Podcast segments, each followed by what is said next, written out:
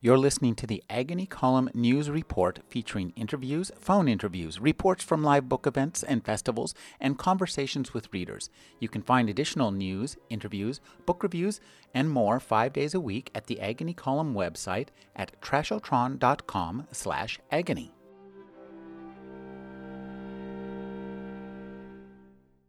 Tom Ammiano has been a teacher, civil rights leader, educator, and supervisor. He was elected to the San Francisco School Board in 1990 and served until 1994 when he won a citywide election to the San Francisco Board of Supervisors. He now represents the 13th Assembly District, and he's the chair of the Assembly Public Safety Committee, a member of the Appropriations Committee, Education Committee, Health Committee, and Rules Committee. He's a member of the state legislature's LGBT Caucus and Environmental Caucus and Assembly Coastal Caucus. Thank you for joining me, Tom. Absolutely. Tom, I wanted to just kind of roll back a little bit on your history here. Uh, you started out as a teacher and an Yes. educator. Yeah. And, and so, uh, talk about making that journey um, as a teacher and an educator, and how you found, you know, yourself as a politician. And I think this probably has something to do with the Briggs Initiative, where you really got That involved. that was a, a very salient uh, uh, moment, yes, when that uh, initiative was introduced. But what what uh, the, the politics and, and education are not as separate as they should be. And I was a special ed teacher and knew that many of my students were in fact not developmentally disabled, but were monolingual, particularly in Spanish. And you know, going to the school district at that time, this was in '68. Uh, um, I was really just blown off. I said, you know, these kids are not uh, in need of special ed; they're in need of bilingual. And they basically said uh, it's either our way or, or the highway. So I turned to the community, and uh, the community was uh, in the Mission and uh, Bayviews, uh, Hunters Point, which is uh, heavily African American, were very much into the issue of IQ tests being biased. Um, monolingual children being tracked as retarded. And so that was kind of my baptism into politics, uh, so to speak. And then when uh, uh, the gay movement uh, became more articulated here in San Francisco, it was very elect- electric in the 70s. There was, you know, the anti-war movements and the women's movement, and the Bay Area was just roiling. uh, and of course, the gay movement was percolating as well and uh, I, I came out and we in 75 and we had a uh, confrontation with the school board and then they saw things our way about uh, anti-discrimination should include uh, lgbt people. And so it was kind of a, um, a deja vu all over again when all of a sudden this guy came out of the woodwork senator briggs and said you know all gay teachers need to be fired. And i thought gee i thought i thought we took care of that here. Um, and that really uh, resulted in obviously a more high profile polemic and grassroots organizing and uh, propelling uh, people who had uh, at one time felt comfortable. You know, these these were pre-liberation times, but with liberated people. So you know, we had many challenges, and you know, I was a young a young man then, and just you know had a lot of energy, and of course, you knew Harvey Milk from. Um, uh, other issues, and uh, was was happy to see him as a uh, very very powerful uh, spokesperson, and bring a little irony and humor to uh, a very dicey subject. And of course, that was that was a, a heartfelt victory. You know, two to one. Uh, Briggs's initiative was um, was was rejected, and I just have always had that interest in education. My late lover uh, was also a teacher. My daughter is a teacher. My son-in-law is a teacher. So always kept in um, uh, connected to uh, education, and uh, eventually ran for uh, school board uh, and won in 1990. And then I seemed to me that the activist background, um, along with you know t- taking up strong positions and having some substance and and uh, knowledge of the issue, uh, you know, coming from the classroom as I did, I guess I, I got bit by the bug, and uh, after that, you know, ran for board of supervisors and, and spent some time there, and and now here I am in in the assembly. So I guess the stars were aligned. So that that that's good. That's the gratifying part. Uh, talk about making the transition from local politics, where you live, where you govern, to state politics, where you still live here sometimes, but you spend a lot of time in Sacramento. That's yeah, different, isn't it? you know, it's both uh, it's uh, enervating and uh, uh, demoralizing, and at the same time exciting. You know, you you really do feel there's a need for your voice, uh, not so much in an egotistical way, but the uh, you know the uh, politics and values of San Francisco and the Bay Area need to be heard there. Uh, you know, LA has a, a, a large contingent there because of their population and exert a lot of power.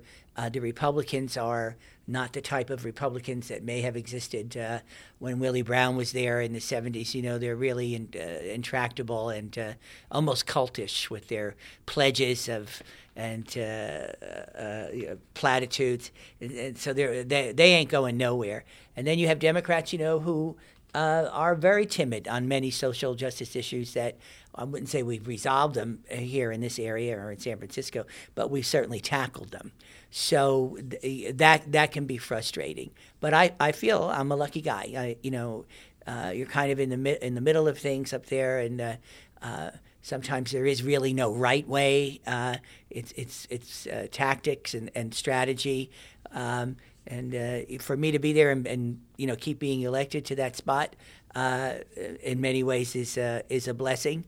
And so I do I do enjoy it. Although I wish more progressive ideas were embraced uh, by the state legislature than, than currently. Uh, now, um, right now, the state legislature is in just a terrible jam, it seems, between the budget and uh, the uh, almost disproportionate power of the minority to prevent mm-hmm. um, some of the changes that seem to be needed. Could you talk about trying to work within a power structure that seems locked and it's like we're stuck in park. Yeah, you know, uh, well, part of it is term limits.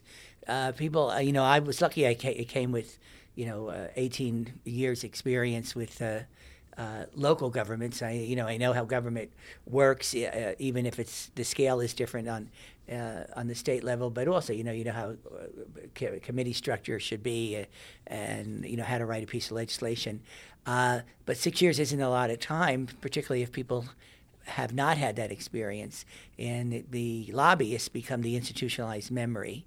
And then, you know, about halfway through, when maybe the learning curve is is starting to show some productivity, you're up. That's it. That's your last two years, and a lot of people get concerned with uh, the next move, and uh, they run for different offices, and that affects their voting because they think such and such a vote would hurt.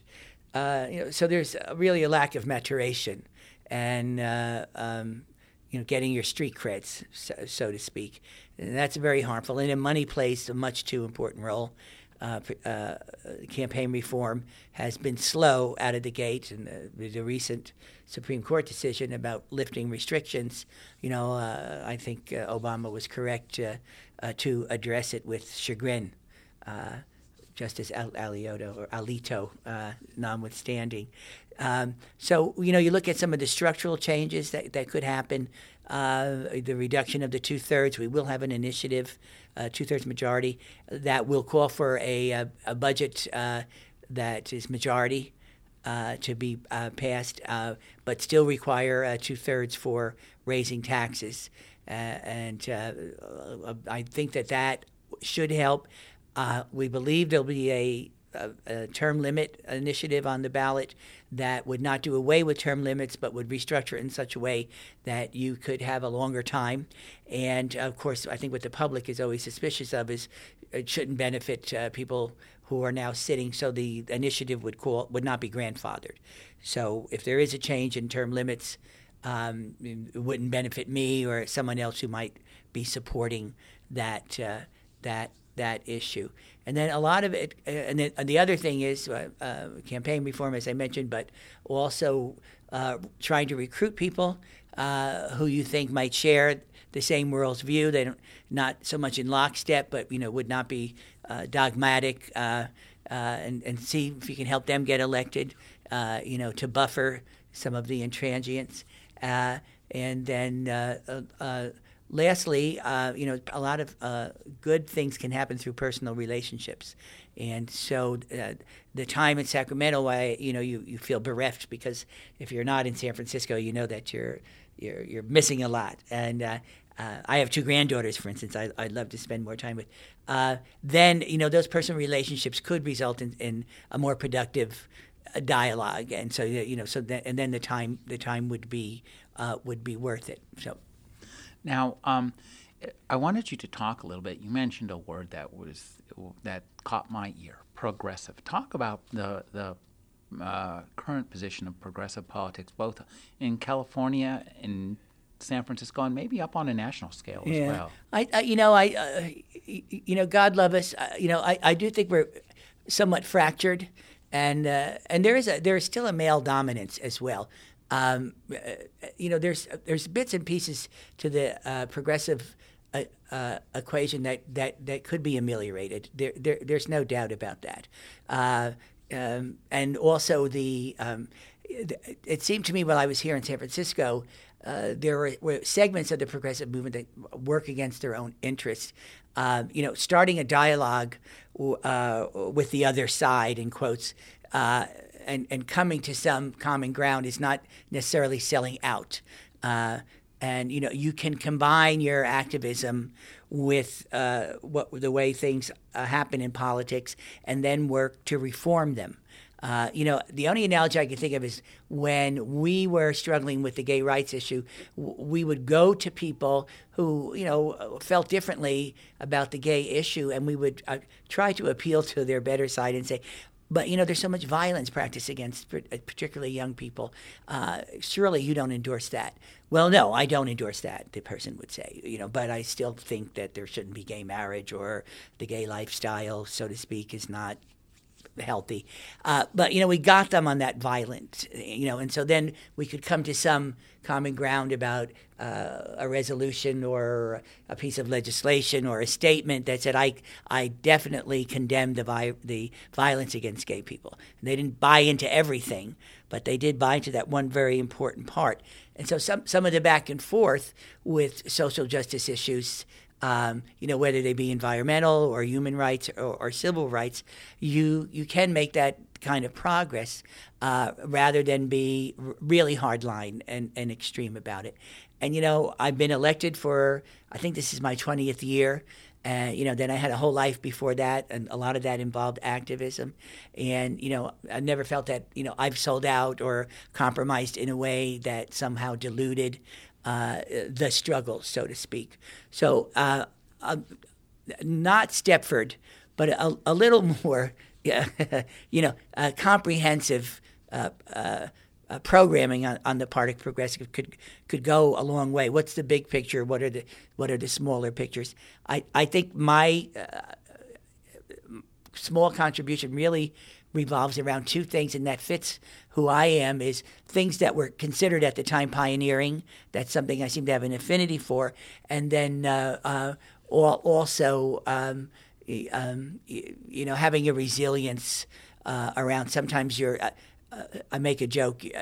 Uh, in politics, the, the, hardest thing to get used to was the betrayal, selling out, and ridicule, and that's only from my friends. So, you know, be uh, and reform. You know, um, uh, I like the reform, especially around campaigning, campaign funding, because the, the, field is not leveled. When we're talking the environment, a big piece that's been left out is environmental justice.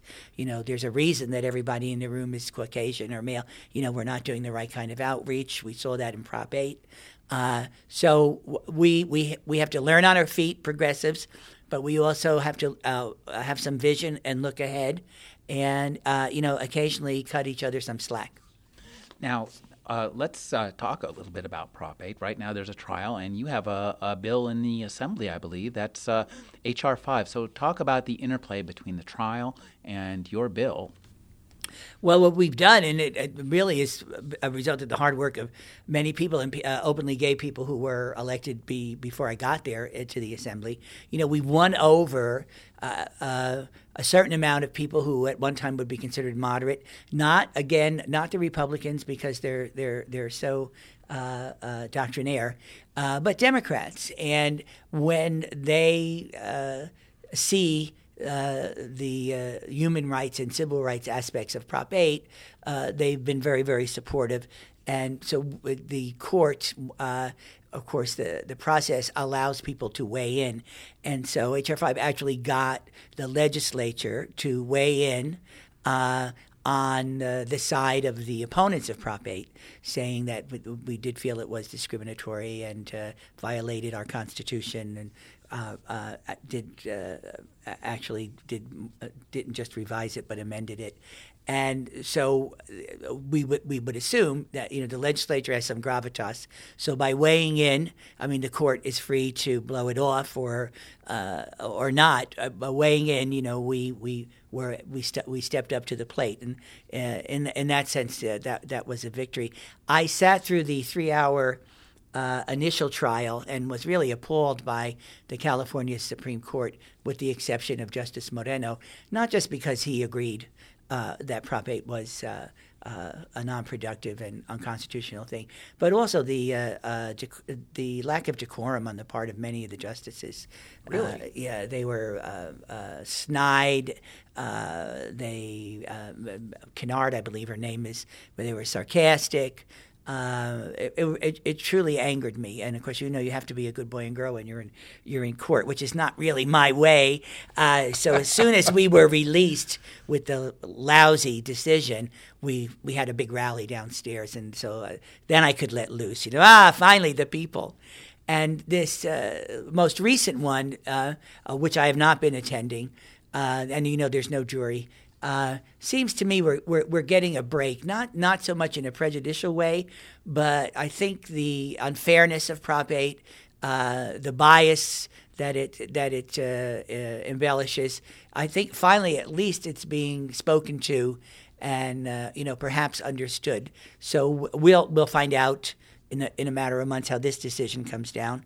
And you know, w- one thing about uh, this community, the LGBT community, of course, we've uh, uh, now have many, many more friends than than we've ever had, and that's great because you can't do it alone.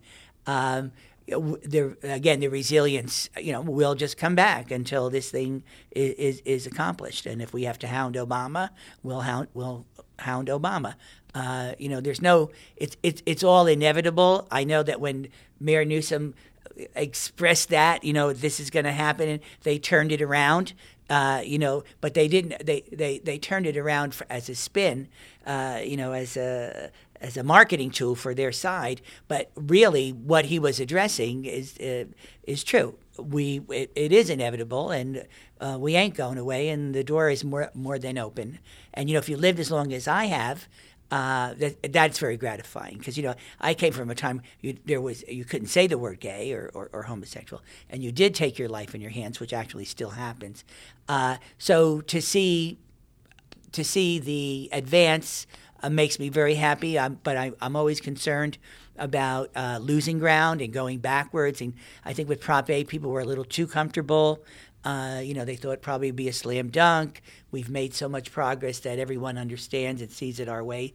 But you know, you only talk to the same like 1,000 people. Mm-hmm. Uh, mm-hmm. So I think that was a, a, a, a good wake up call for for us. And the, uh, the, one other thing that does make me feel good is the um,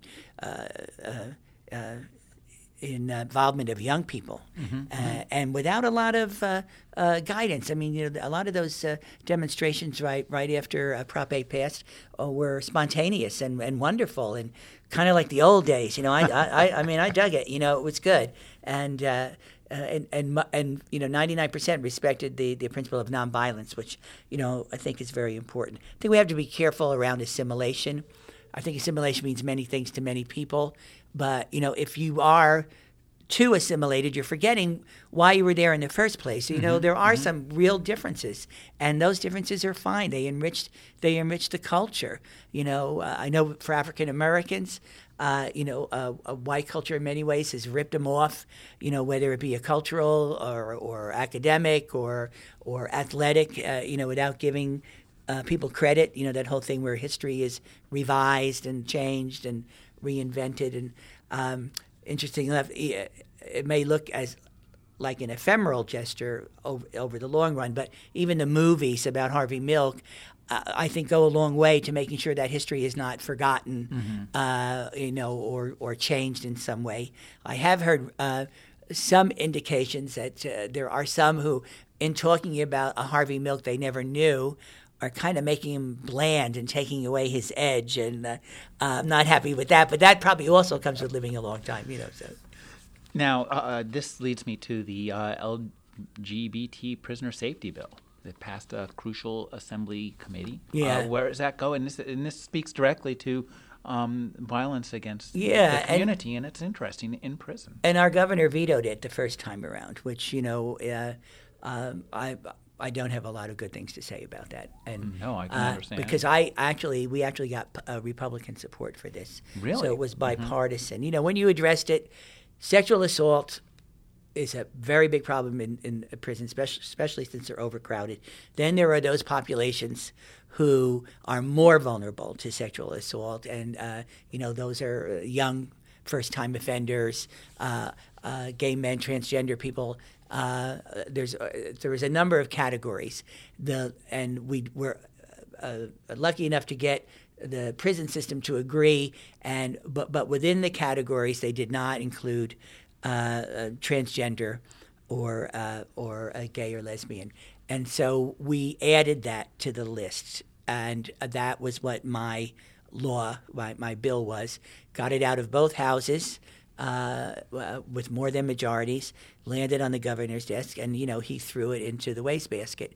I think what's even more offensive than that is, you know, he has some top aides that are gay uh, and lesbian, and you know, for them to turn their backs uh, on their own community for their own self interest uh, is is appalling to me. Mm-hmm. And I know that every movement has had the same. You know, whether it be uh, Latino, African American, or or the Jewish community, uh, there there is always that pre- oppression is very ugly mm-hmm. because it, it there's so many layers of it, and that's another layer of oppression. But it, it doesn't put a smile on your face when it happens. So uh, we reintroduced it almost immediately and uh, it's out of uh, the assembly yet again.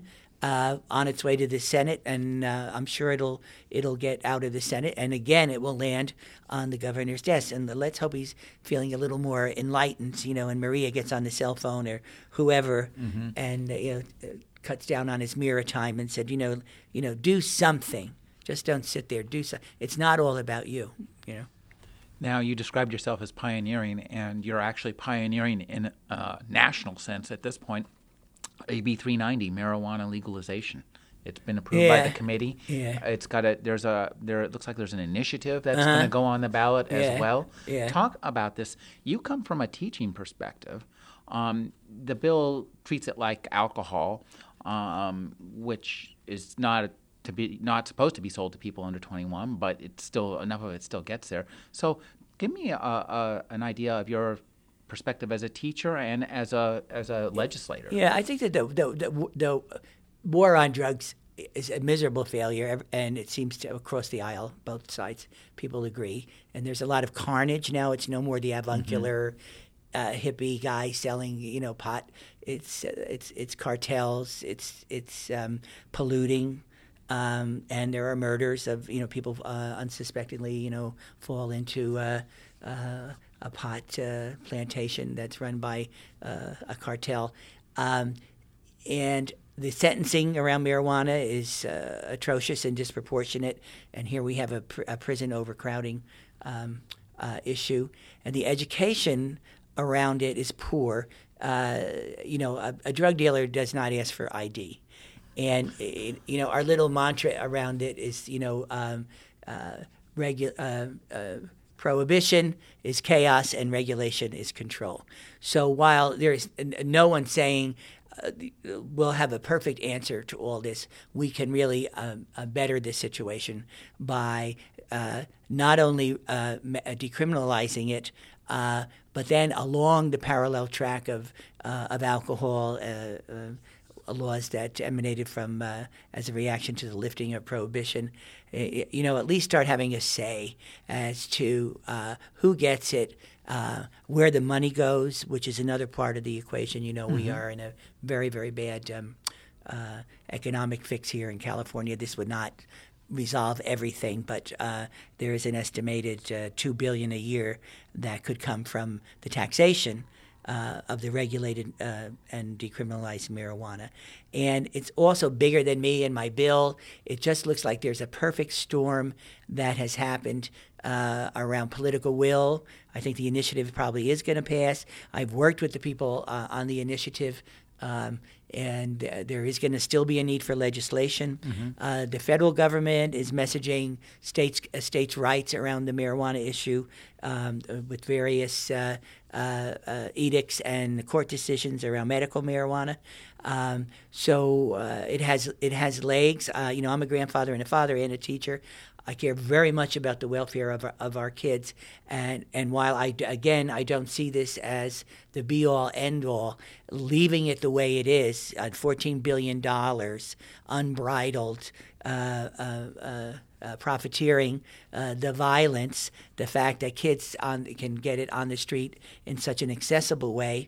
Uh, none of the money, the war on drugs money, really goes speak uh, really speaks to kids in the way that they're used to about what, what the dangers are of marijuana, particularly you know if if you're a teenager about the ability to use it, miss school, and then have your future perhaps uh, uh, diluted. Uh, so addiction. Uh, as a as a as a issue on unto itself. None of that is part of the war on drugs now. But I think we tax it, we decriminalize it, we regulate it. We can use a lot of that money for effective education and drug prevention. Uh, you know, harm harm reduction.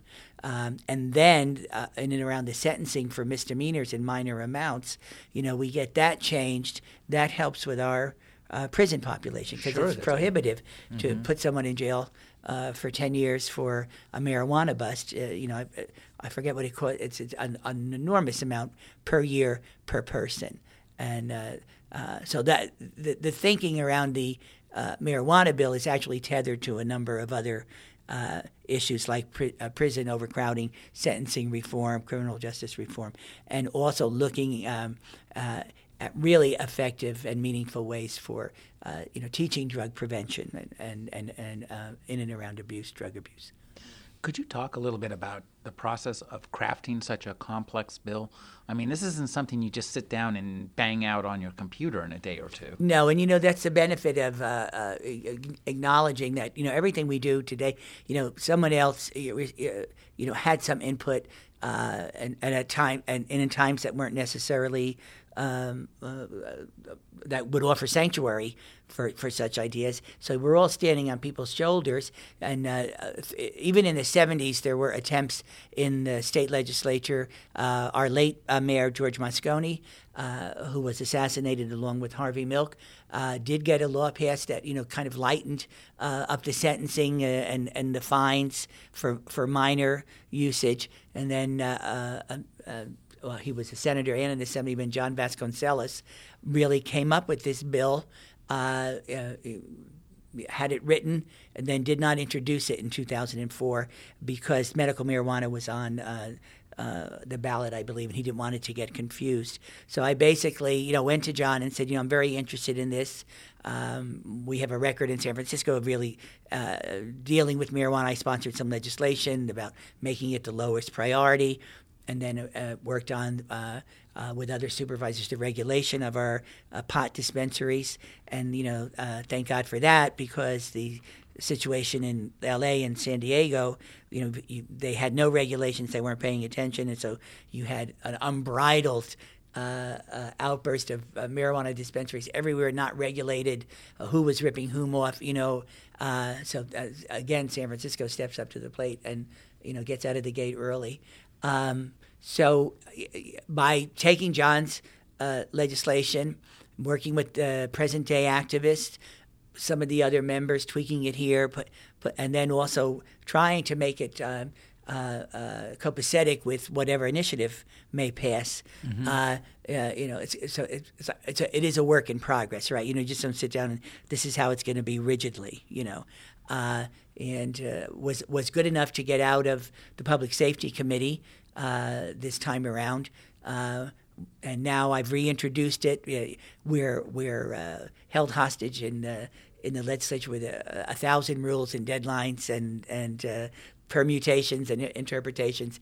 Uh, so the best thing for us to do uh, after it got out of public safety was to acknowledge that uh, and then reintroduce it uh, for the next year, which which we will do. We uh, deadlines coming up, and we're uh, not only reintroducing 390; it'll have a different number, but we're also introducing some other uh, marijuana related laws around uh, paraphernalia, drug paraphernalia, mm-hmm. uh, thing, uh, things of that, a clarification of, uh, f- 420, which was the bill that was supposed to clarify uh, Prop 215, because there's some gray areas. Mm-hmm. So, um, so, you know, sometimes it takes a long time.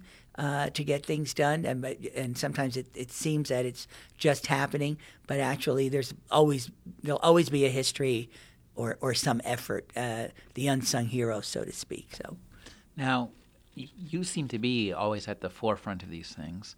Tell me, what do you see as the next challenge? If assuming we're going to get past Prop 8 in some way, and we're yeah. going to get past the AB 390 in some way. Where do you see yours and the Progressive Party's next efforts being directed? Well, you know, I, in terms of representative government, I think we, we have a long way to go. Uh, you know, uh, the Democratic Party, for all its flaws and non perfections, the Democratic caucus is beginning to look like California. You know, there's uh, quite a few Latinos. Uh, there's two gay people now. One is the speaker. Uh, there's more women. You know, if you if you look at the Republican uh, caucus, it's pretty it's pretty straight, or at least you know uh, to all appearances, and white and male. Uh, you know, with very few exceptions. And so, you know, trying to get the representative government to truly be representative, um, not be held uh, hostage by two thirds rules. Look at campaign reform. We still need a lot of campaign reform. There are many um, um, uh, fallacious uh, dichotomies. You, you, we need jobs, so you can't have environmental restrictions. That uh, uh, bringing labor to the table uh, in a way that you know healthcare does not have to be put through a meat grinder in the same way as it just happened in Washington. I think we have a, still a very long way to go uh, on health care. Uh, and then, um, you know, because I come from local government, there are specific things that we need to do a lot about. And uh, uh, for instance, public transportation. You know, we, we want the air to be clean, and but we also are not providing the funds or the guidance so that you can have a you know world class transportation system open to all people, not just have it be uh, a, a, poor person's way of getting around. Um, so uh, still uh, still many many things to do. And then the other thing I'm learning is you got to protect what you did accomplish because it doesn't mean it's there forever.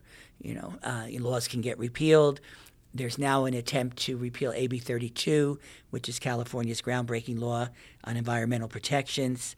Uh, and so that's going to be a, a, a ballot um, uh, a ballot um, uh, fight.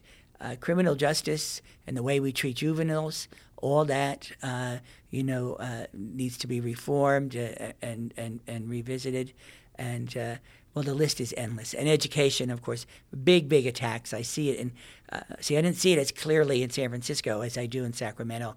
Really uh, uh, uh, uh serious attempts to erode public education. Uh, and within that, there, there's a lot of classism, certainly racism, Uh, and uh, even even Obama, who uh, I do support, I don't think really has a clear handle on it yet. Little, uh, I think he's finally getting into the uh, "No Child Left Behind" was not a good thing. Um, so uh, enough to keep anybody busy, believe me. Now you're currently representing San Francisco and California. You're got term limits staring at you. Where do you go next? Well, that's going to be an interesting question. Um, I think. Um, uh, well, you know, I'm going to be 72 when when I'm through, and uh, I I wouldn't mind uh, doing some kind of. I've always liked public service, uh, maybe not necessarily elected, but uh, doing something here in San Francisco. You know, I I did have a career as a stand-up comic, and I still have my creative juices going. Uh, so we'll we'll we'll have to something to pay the rent, but also that would take ex- uh, uh, advantage of any experience I've accumulated and uh, also uh, uh, using the creative juice. That to me, that would be a perfect world. I've been speaking with Tom Ammiano. He represents San Francisco in the California State Assembly. Thank you for joining me, Tom. Oh, sure, absolutely.